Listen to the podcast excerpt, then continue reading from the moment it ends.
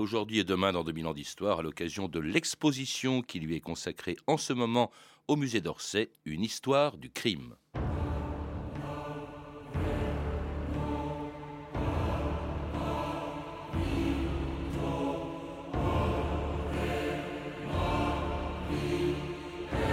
Tu ne tueras point. Cinquième commandement.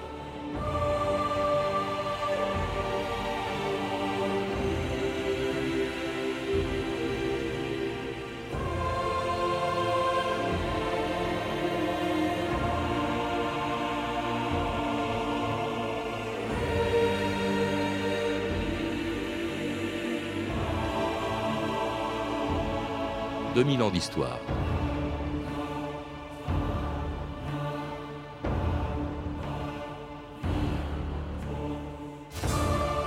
Au-dessus des simples contraventions et des délits, les crimes sont les infractions les plus graves du Code pénal, celles qui sont jugées en cours d'assises. Qu'ils soient reconnus coupables de terrorisme, de pédophilie, de corruption, de fabrication de fausses monnaies, de trafic d'armes, de stupéfiants ou d'atteinte à la sûreté de l'État, les criminels peuvent y être condamnés aux plus lourdes peines. Mais le crime des crimes, celui qui dans plusieurs pays peut encore faire condamner son auteur à la peine de mort, c'est l'homicide, ces meurtres qui nous fascinent et nous font horreur à la fois parce qu'ils transgressent un interdit sans lequel la société serait invivable. Un des dix commandements de la Bible dont s'était pourtant affranchi le premier meurtrier de l'histoire. où est ton frère, Je ne sais pas Qu'as-tu fait Maintenant, sois maudit et chassé du sol fertile qui s'est ouvert comme une bouche pour boire de ta main le sang de ton frère. Dieu s'affligea en lui-même de la méchanceté des hommes. Il vit que leur cœur ne formait que de mauvais desseins à longueur de journée. La terre se pervertit devant Dieu et elle se remplit de violence. Le crime de Caïn se multiplia mille fois. Et Dieu dit, je vais effacer de la surface du sol les hommes que j'ai créés, et avec les hommes les animaux, car je me repens de les avoir faits. Bernard Houdin, bonjour. Bonjour. Alors c'était, euh, selon la Bible en tout cas, le premier des innombrables meurtres que l'on retrouve dans votre livre qui vient d'être publié chez Gallimard dans la collection Découverte. Le crime entre horreur et fascination, c'est le sous-titre. Alors que le crime puisse susciter l'horreur, ça on comprend pourquoi, mais ce que l'on comprend moins, c'est la fascination qu'il exerce. Qu'est-ce qu'il y a de fascinant dans un crime? Beaucoup de choses, euh, mais d'abord justement le fait euh, qu'il soit quelque chose d'un peu exceptionnel, euh, qu'il soit, qu'il représente nos passions portées à une sorte de paroxysme où toutes les frontières morales, sociales, tout d'un coup sautent et on passe, il y a ce passage à l'acte. Ce n'est pas l'envie de l'agressivité en, elle-même qui est fascinante, parce que justement, nous, sommes, nous avons tous eu des pulsions d'agressivité. Probablement que nous avons tous eu à un moment donné envie euh, de tuer un rival, un concurrent, que sais-je. Euh, dans la plupart des cas, dans l'énorme majorité des cas, on ne le fait pas justement. Mais le fait que d'autres le, fassent suscite immédiatement une émotion. Alors, un crime de sang, votre livre euh, s'intitule Le crime, de même mhm. d'ailleurs que l'exposition qui est en ce moment au musée d'Orsay, mais en fait, euh, il faut rappeler que le crime n'est qu'une des infractions euh, parmi les plus lourdes du code pénal, puisqu'il y a tous les crimes que j'ai cités. Là, bien sûr, ce dont on parle, oui, c'est du crime de sang. C'est du crime de sang. Alors, une attirance qui est, vous dites, mêlée de répulsion, et même parfois, ce qui peut encore plus surprendre, encore que la fascination, c'est l'admiration pour le criminel, Eh bien là aussi, il y a une contradiction. Enfin, l'homme est pétri de contradictions et ces contradictions, on, la retrouve à chaque, euh, à chaque pas dans ce, dans cette, euh, ce problème. Euh, vous avez une émotion qui peut se diriger vers la victime. Alors là, il y a une, une, sympathie, une empathie pour la victime. On se met à la place de la, de la victime. Bon. Tant que ça ne nous touche pas, un meurtre qui nous touche ou touche à nos proches, une tragédie. Quand il ne nous touche pas, c'est un fait divers. Mais nous pouvons développer quand même une émotion profonde de sympathie envers la victime, notamment quand il s'agit d'enfants. Je pense par exemple à l'affaire du trou, etc. Et dans ce cas-là, toute l'empathie va vers la victime et l'horreur va vers l'assassin. Mais ça peut être différent.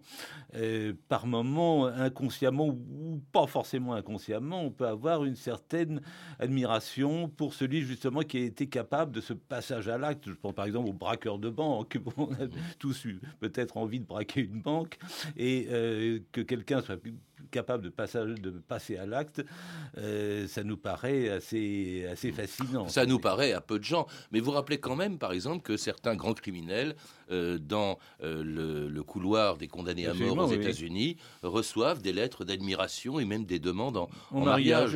Et oui, et, des femmes euh, criminelles reçoivent des, demandes en mariage également d'hommes. C'est arrivé en France, en Europe aussi. Hein. C'est plus fréquent aux États-Unis, mais ça arrive, bien sûr. Là où on peut mieux la comprendre, c'est d'ailleurs un crime qui est euh, parfois même recommandé ou, par, euh, par certaines institutions ou même par l'Église, c'est le tyrannicide. C'est quand le crime de sang se porte sur un, sur un tyran ou sur un criminel. Alors là, on, s'approche du crime politique et quelque chose d'un petit peu, d'un petit peu différent. Euh, Roland Barthes, dans un texte que j'ai cité d'ailleurs dans, les annexes du livre, oppose le crime politique qui, qui s'insère dans tout un, problème euh, social et national, voire international, euh, tandis que le, fait divers, proprement le crime individuel, euh, c'est une affaire en elle-même, et avec deux, trois protagonistes, et qui s'insèrent dans des passions d'un individu ou de quelques individus, pas du tout dans le dans une, euh, un contexte politique plus large. Donc là, il y, a une, il y a une différence, si vous voulez. Alors, ces, ces homicides, puisque c'est de ces mhm. crimes que, que vous parlez, eh bien, vous en donnez également euh, quelques chiffres, euh, quelques chiffres qui sont en baisse en France. Il y a environ un millier d'homicides par an.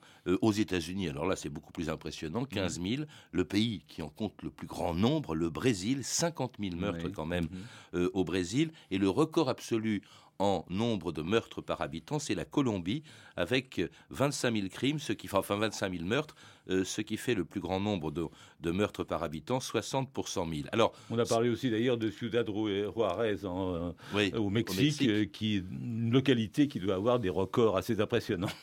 Alors, cela dit, donc, ces, ces crimes, il y en a en France, je répète, à peu près un millier, mais seul un tout petit nombre d'entre eux eh bien, retiennent l'attention, comme ceux que montrait le musée de la police en 1952. Quai des Orfèvres, le musée de la police créé en 1900 vient de rouvrir ses portes? Cinq siècles de crimes dorment sous ses vitrines. Et le récit de l'attentat de Ravaillac est consigné dans ce livre, retraçant dans les détails la mort du bon roi Henri. Une gravure nous montre l'épilogue de cet assassinat, l'écartèlement du fanatique. Plus loin, ce sont les minutes du procès de Charlotte Corday qui pense à arrêter le cours de l'histoire en poignardant l'ami du peuple, Marat. Plus près de nous, le revolver de Gorgulov, l'assassin du président Doumer, et le livre encore éclaboussé de sang que la victime faisait dédicacer au moment du crime. Gorgulov, les derniers instants de l'anarchie militante. Le moulage de la main de Tropman qui étrangla huit femmes. La lentille et les chaînes du démoniaque docteur Petiot. Quelques vitrines qui affirment le crime ne paie pas. Qu'est-ce qui fait qu'un crime, comme ceux que l'on vient d'entendre, mm. entre dans l'histoire et d'autres tombent dans l'oubli, Bernard Houdin? Oui, c'est très mystérieux là aussi, mais enfin, il y a tout de même quelques indices qui nous permettent de comprendre pourquoi certains, certains crimes restent dans la mémoire collective. Alors, un des paramètres, c'est le, le, mystère. Bon, un, mystère persistant sur euh, l'identité d'un criminel ou euh, de savoir si le criminel qui a été identifié mais qui a toujours clamé son innocence est, euh, est, bien, est, bien, coupable ou non. Euh, ce sont des, des, choses qui intéressent les gens par-delà les années, les décennies, voire, voire les siècles, si vous voulez. L'affaire de Jack l'Éventreur, qui a maintenant un siècle et demi, est pour les Anglais un petit peu ce que le masque de fer est pour nous. Il ne se passe pas d'années sans qu'un nouveau livre paraisse sur Jack l'Éventreur, et il est certain que, bien sûr, ces, meurtres étaient assez abominables, assez frappants, mais si on avait identifié le criminel, qui était probablement quelqu'un de, très inintéressant, on n'en parlerait plus aujourd'hui, ou ça ferait quelques lignes dans les livres euh, d'histoire euh, spécialisés. Or, c'est pas le cas. Bon. Vous, citez quand même un cas en France qui a évidemment et qui tient en haleine encore les gens, 25 ans après, c'est l'affaire du petit Grégory. L'affaire du petit Grégory. Alors là, il y a tous les paramètres en même temps, si vous voulez. Vous avez la, personnalité de la victime, quand même, un, enfant, ça, ça a créé une émotion, je me souviens, dès le soir où on a trouvé cet enfant ligoté, jeté à l'eau dans une eau glacée, etc., il y a eu une émotion immédiate. Bon, mais euh, à cela s'est ajouté euh, un, suspect dont on ne sait pas s'il était vraiment le criminel ou non, et puis un fiasco euh, policier et, judiciaire qui fait que le mystère reste total et que et, l'intervention malencontreuse aussi de certains journalistes et même d'ailleurs d'un écrivain, d'une femme écrivain qui a, qui a, désigné un coupable qu'il n'était pas ça, a évidemment fait rebondir l'affaire. Vous avez cité la personnalité de la victime, ça compte beaucoup. Par exemple, évidemment, les crimes dont on parle, c'est ceux, par exemple, dont les victimes sont elles-mêmes célèbres. Oui, on a entendu les noms, évidemment, de Paul Doumer, président de la République, de Henri IV, mais plus près de nous, par ah bah, exemple, Sharon Tate. Euh, oui, Sharon Tate, évidemment, euh, la, femme de Polanski qui a été euh, poignardée avec plusieurs personnes par la, tribu Manson. il y a eu John Lennon. bon, souvent, ils sont victimes alors là, c'est vraiment, on se souvient du meurtre de John Lennon à cause de John Lennon, pas à cause de son assassin qui était un illuminé. Euh, mais euh, alors que Sharon Tate, on s'en souvient aussi à cause de la personnalité très extraordinaire du, meurtrier, de celui qui avait inspiré le, meurtre. Euh, bon, il y en a, il y a d'autres.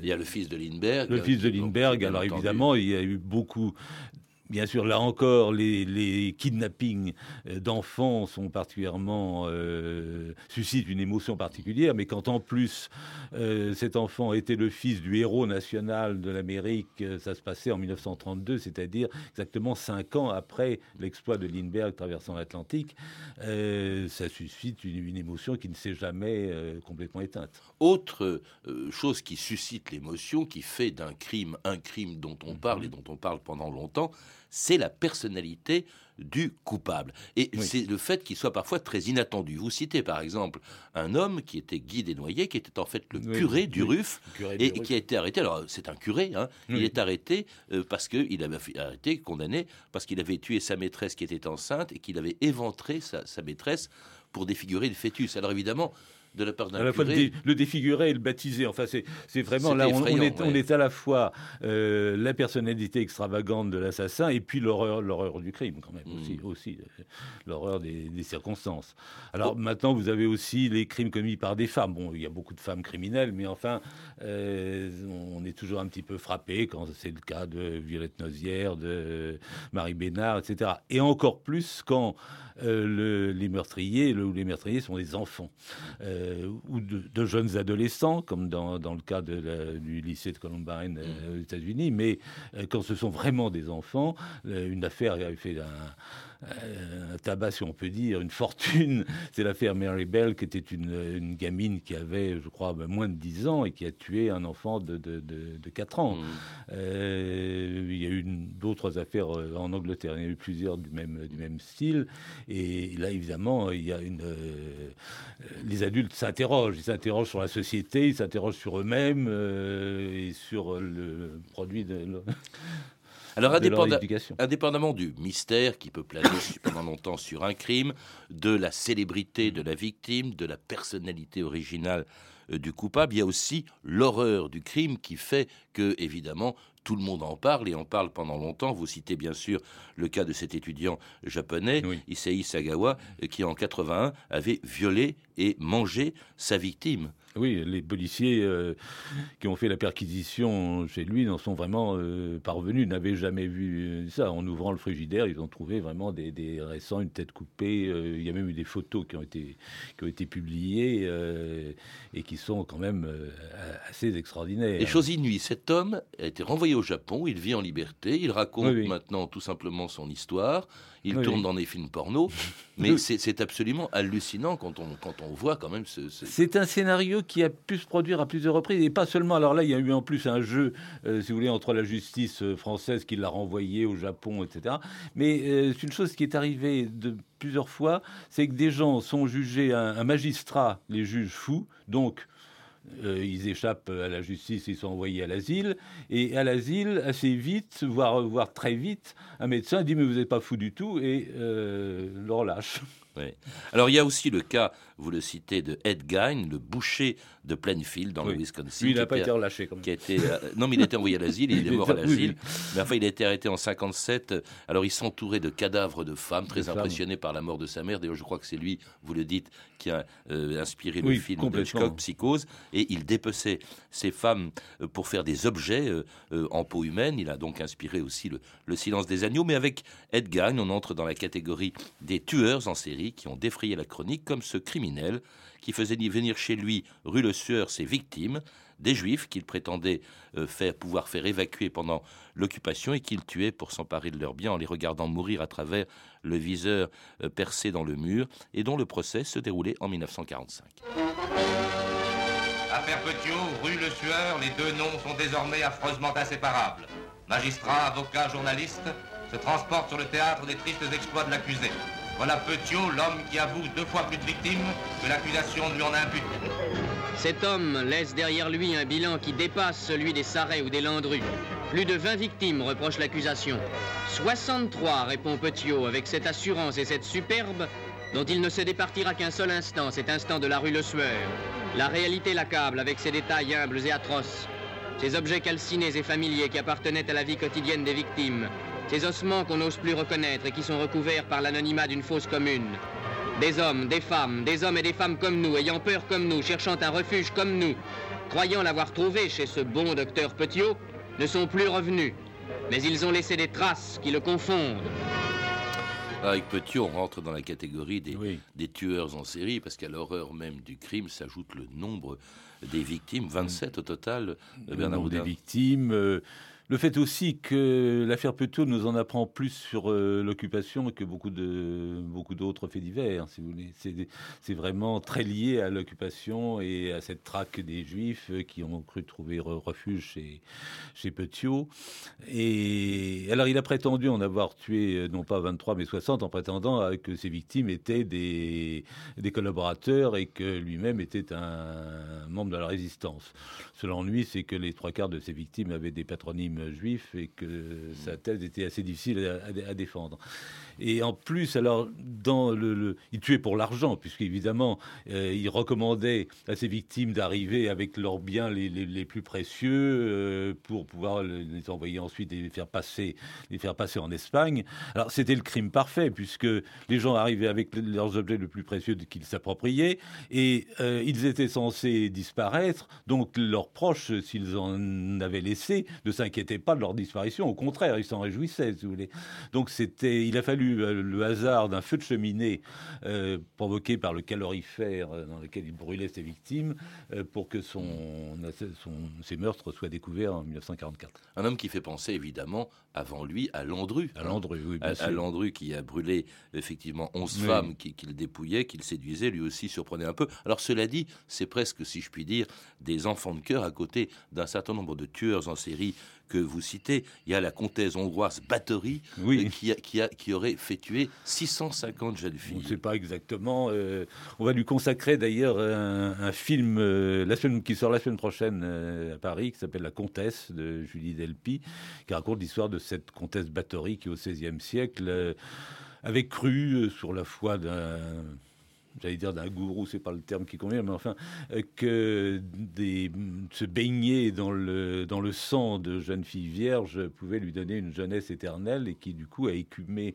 euh, tout ce qu'il y avait comme jeunes filles dans, le, dans la région et euh, les faisait disparaître, les prenait soi-disant comme domestiques et ensuite les, les, les tuait.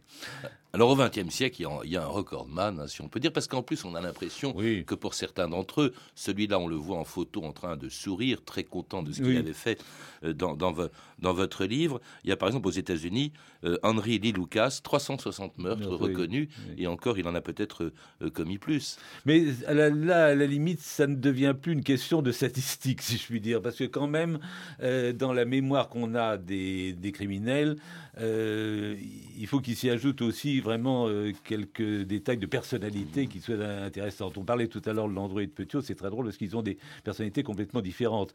Euh, Landru, c'est le, le, bon petit bourgeois français euh, qui note tout. Il notait même euh, ses, assassinats, donc c'est comme ça qu'on l'a qu'on l'a eu. tenait des comptes, n'est-ce pas? C'est le, le parfait petit bourgeois français.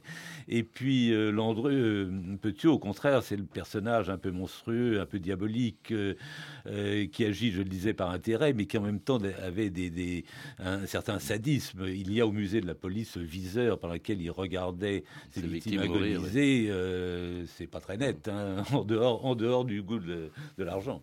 Crimes spectaculaires et criminels spectaculaires. D'ailleurs, comme les procès qui leur ont donné à ces crimes une seconde vie dans les tribunaux d'assises avec leurs juges, leurs procureurs, les témoins, les jurés, et puis les vedettes, vous le dites, des grands procès criminels, comme cet avocat de Landru, maître Moro Giaferi, qui avait trouvé un argument sensationnel pour essayer de sauver la tête de son client. Messieurs les jurés, toutes ces femmes que l'on accuse mon client d'avoir fait passer de vie à trépas dans d'atroces conditions, si je vous disais qu'elles attendent derrière la porte, derrière cette porte, si je vous dis qu'elles vont entrer, qu'elles entrent, vous avez tous tourné la tête. Et si vous avez tourné la tête, c'est parce que vous n'êtes pas sûr qu'elle soit morte. Vous avez un doute. Vous êtes tenaillé par le doute. Et malgré cela, vous enverriez un homme à la guillotine. Très belle plaidoirie, mais tout le monde a tourné la tête, en effet. À l'exception de votre client. C'est vrai, Landru. Vous n'avez pas tourné la tête. Monsieur le Président, vous parlez si souvent de ma tête que je regrette de n'en avoir qu'une à vous offrir. Sophie Silence La séance est suspendue, elle reprendra dans une heure.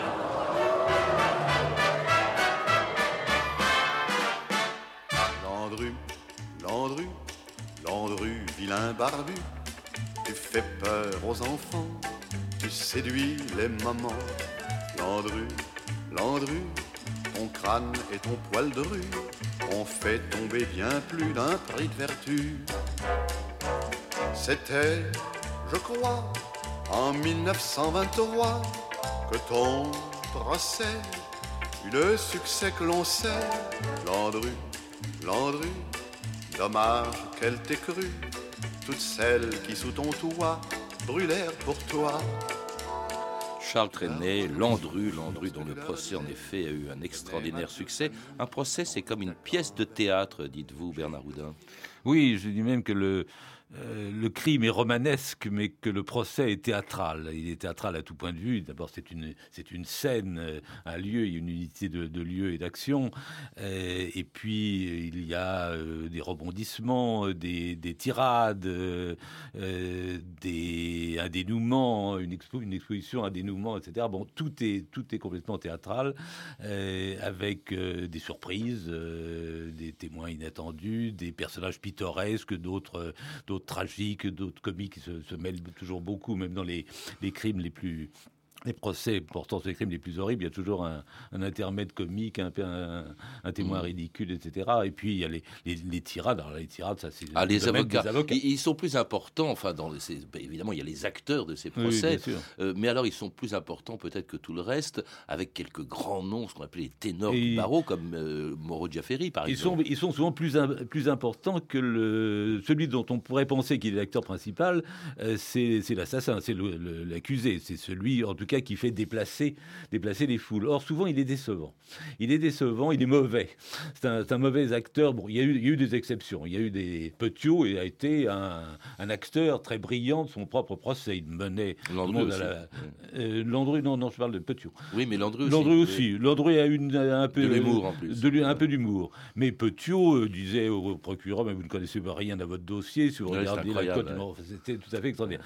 Euh, mais beaucoup sont pétrifiés euh, et justement, le relais, il est tenu par ses avocats, ses grandes vedettes. Alors, vous citiez euh, mais il y a eu Florio, euh, Badinter, bien sûr. Plus récemment, Badinter, Lombard, euh, Collard, Dupont-Moretti, pour arriver à l'actualité récente. Et puis aussi, ils sont publics depuis la Révolution de, 89. Le public est présent et qui donne au procès, vous, vous le dites, sa dimension tragique, euh, notamment quand on attend le verdict, euh, comme celui qui attendait euh, deux derniers, deux des derniers condamnés à mort en France, France Inter, en juin 1972. Claude Buffet et Roger Bontemps ont donc été condamnés à mort par les neuf jurés de la cour d'assises de l'Aube. Rarement un procès n'avait réuni une telle foule, à tel point que le président du tribunal avait dû faire installer des haut-parleurs à l'extérieur de la salle pour que tout le monde puisse suivre les débats. Et c'est dans cette foule que notre envoyé spécial Jean-Jacques Moria a enregistré la lecture du verdict. En conséquence, la Cour et le jury, après en avoir délibéré en commun, à la majorité et sans désemparer, condamnent Buffet Claude et Bontemps Roger à la peine de mort. Silence! Silence! Expulsez cet individu! Expulsez cet individu qui s'est levé pour applaudir. C'est honteux c'est incroyable cette, cette scène qui, est inouïe, c'est l'intervention du public qui veut vraiment hmm. la tête des, des, accusés et des, et, des condamnés euh, et qui participe justement au... Il ne faut pas se faire d'illusions si, euh, si les exécutions à l'époque avaient été euh, de nouveau publiques comme elles l'ont été jusqu'en 1938 et si on les faisait au Parc des Princes, on refuserait du monde. Comme ça. Hein. ça fait partie là aussi de la fascination, la fascination du, du crime, elle s'étend aussi à la fascination des exécutions. Euh, elles l'ont toujours été. Euh, d'où la difficulté, parce que la peine de mort pour les criminels mmh. euh, était populaire, d'où la difficulté de l'abolir en 80. C'était une promesse de François Mitterrand. Oui, bien sûr. parce ah, que, bah, en fait. C'était une promesse un peu plus. Enfin, la majorité des, des, Français n'étaient pas en faveur. Je crois que maintenant, ils, il seraient quand même pour l'abolition. Pour mais en dehors de, de, de ça, ce qui est certain, c'est que la suppression de la peine de mort a retiré au procès euh, son aspect tragique, son mmh. enjeu tragique. Si vous voulez, que de nos jours, si l'enjeu c'est de savoir si quelqu'un aura, aura 20 euh, ans euh, ou la perpétuité ou une peine de sûreté, c'est un, enjeu assez faible. Alors parfois que par exemple le procès Viguier, savoir s'il est acquitté ou non, ça c'est un enjeu. Mais sans ça, le grand le grand enjeu du temps passé, c'était sauvera-t-il sa tête? Alors, peine de mort qui reste pratiquée, vous le rappelez, dans quelques grands pays comme l'Inde, comme les États-Unis, le Japon, la Chine, avec la hantise de l'erreur judiciaire, euh, qui est telle d'ailleurs que aux États-Unis, depuis 73, 135 condamnés à mort, mhm. criminels condamnés à mort, ont été innocentés par une contre-expertise ADN. Bien sûr, C'est quand même euh, c'est quand même quelque chose de considérable, cette hantise justement de, de, l'erreur judiciaire. Et la Grande-Bretagne qui avait qui pratiquait la peine de mort beaucoup plus systématiquement que la France, disons les années 50, l'a abolie avant la France à la suite d'une erreur judiciaire qui a coûté la vie à, un innocent euh, dans les années 60. Alors bon, c'est quelque chose qui est un peu dur à, un, peu dur à avaler et donc l'Angleterre a, aboli.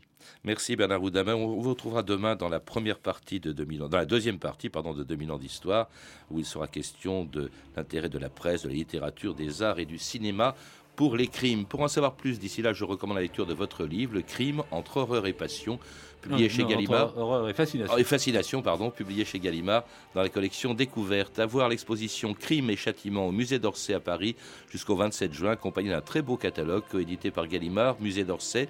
À lire aussi deux numéros hors série, l'un de Télérama, l'autre du Figaro qui sont consacrés au crime. Vous avez pu entendre des archives tirées d'un DVD accompagnant le livre Ciné Actualité de Pierre Philippe, publié chez Omniscience, et des extraits du film La Bible de John Huston, disponible en DVD chez 20th Century Classic, et du téléfilm Landru de Pierre Boutron, disponible en DVD chez TF1 Vidéo. Vous pouvez retrouver ces références par téléphone au 32 30, 34 centimes la minute ou sur le site franceinter.com. C'était 2000 ans d'histoire. À la technique Bertrand Durand et Vincent Godard, documentation Jeanne Magnien, Clarisse Le Gardien, Romain Couturier et Franck Olivard, une émission de Patrice Gélinet réalisée par Marie Casanova.